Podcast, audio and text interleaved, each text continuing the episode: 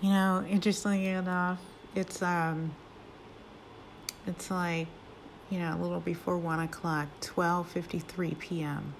on um, May twenty third, twenty twenty two, and you know, I just wanted to kind of outline like how this all kind of played out because I'm totally okay with it, and I felt like, you know, after sending someone this writing, you know, I felt like, yes, there was a part of me that regretted it, but I also felt like, but this is the only way I can be free.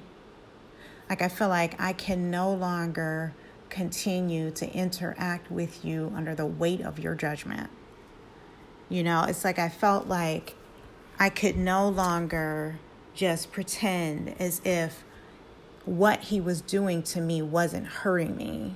And then for him to expect me to interact with him as if I had not, as if he had not hurt me, and also not being willing to talk about it. And so for me, in my writing to him, I felt like I would prefer no contact with you, you know, if you're going to feel like you can speak to me that way, you know. And so I felt like I had, I, you know, typically I know him not to read stuff like that, you know, but I kind of felt like even reading the title alone, the title alone would have let him know what the remainder of that article said. And so I think there's a part of me that felt like it's my prayer that he did not read the whole thing, you know, because it wasn't my intent to hurt him but it was my intent to set myself free. And I felt it's very, very difficult to describe how I felt in that moment. I felt psychologically it came down to a you or me situation. I, I, I really felt like a line, it was a line in the sand drawn where I felt like I am not going to go through another cycle with you with you, whatever is going on in your mind, with you thinking that I've done such a terrible thing that it gives you a right to speak to me the way that you did. I felt like, in a minimum, I felt like, in order to set myself free, I felt like, okay, if you feel that you have a right to quote unquote vent at me, well, this is my way of venting. I write novels, you know? And I it made me think about this rule that we learned like first year of law school where it's like you take your plaintiff as you find them. I think it's called like an egg what is it? Like egg thin skull theory, which is that, you know, if you throw a rock at someone's head and unbeknownst to you, they have a thin skull and you crack their skull, then you're responsible for their demise.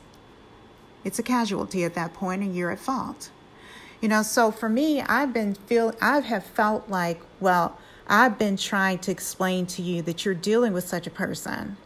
And thus far, you have demonstrated to me that you will disregard that in a number of dis- different situations and an, under a number of different circumstances. So, therefore, I feel that the only alternative for me is to myself to scream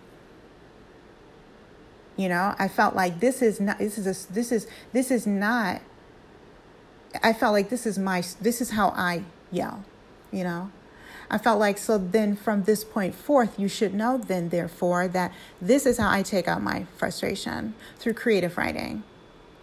And it's because it's not fair for me to have to endure another cycle where I have to hold all that in while at the same time living under the, the weight of your judgment you know? That's what I felt. That's that I felt like I needed to do that to liberate myself. And that's what I did. You know, and I, I will stand up to anyone who would take issue with that. I, I'd stand up to anyone. I feel like the facts and the circumstances justified what justify what I did. And I don't I don't really care how it's interpreted by anyone. No, I can't I, I take that back. I do care. However, my concern for someone else's mental health does not outweigh or override my concern for my own. And I just felt that it was just inconceivable that I should have to go through another round of this, you know, with this person th- thinking that under any circumstances he would have a right to call and speak to me that way. You know, given the realities and the circumstances under which we live. And I felt like, well, this is my scream. This is my scream because you know what? It's either going to be a scream internally, in which case I'm going to implode. I think the beauty of it for me is that instead of externally exploding to the to the point of doing something or saying something that I would later regret lashing out at someone, it's like I have we've had conversations about, well, this is how I scream now. Like I learned not to lash out at people. I learned not to take out my anger at them or maybe general anger or maybe internal angst it's like I learned not to lash out and take that out on people.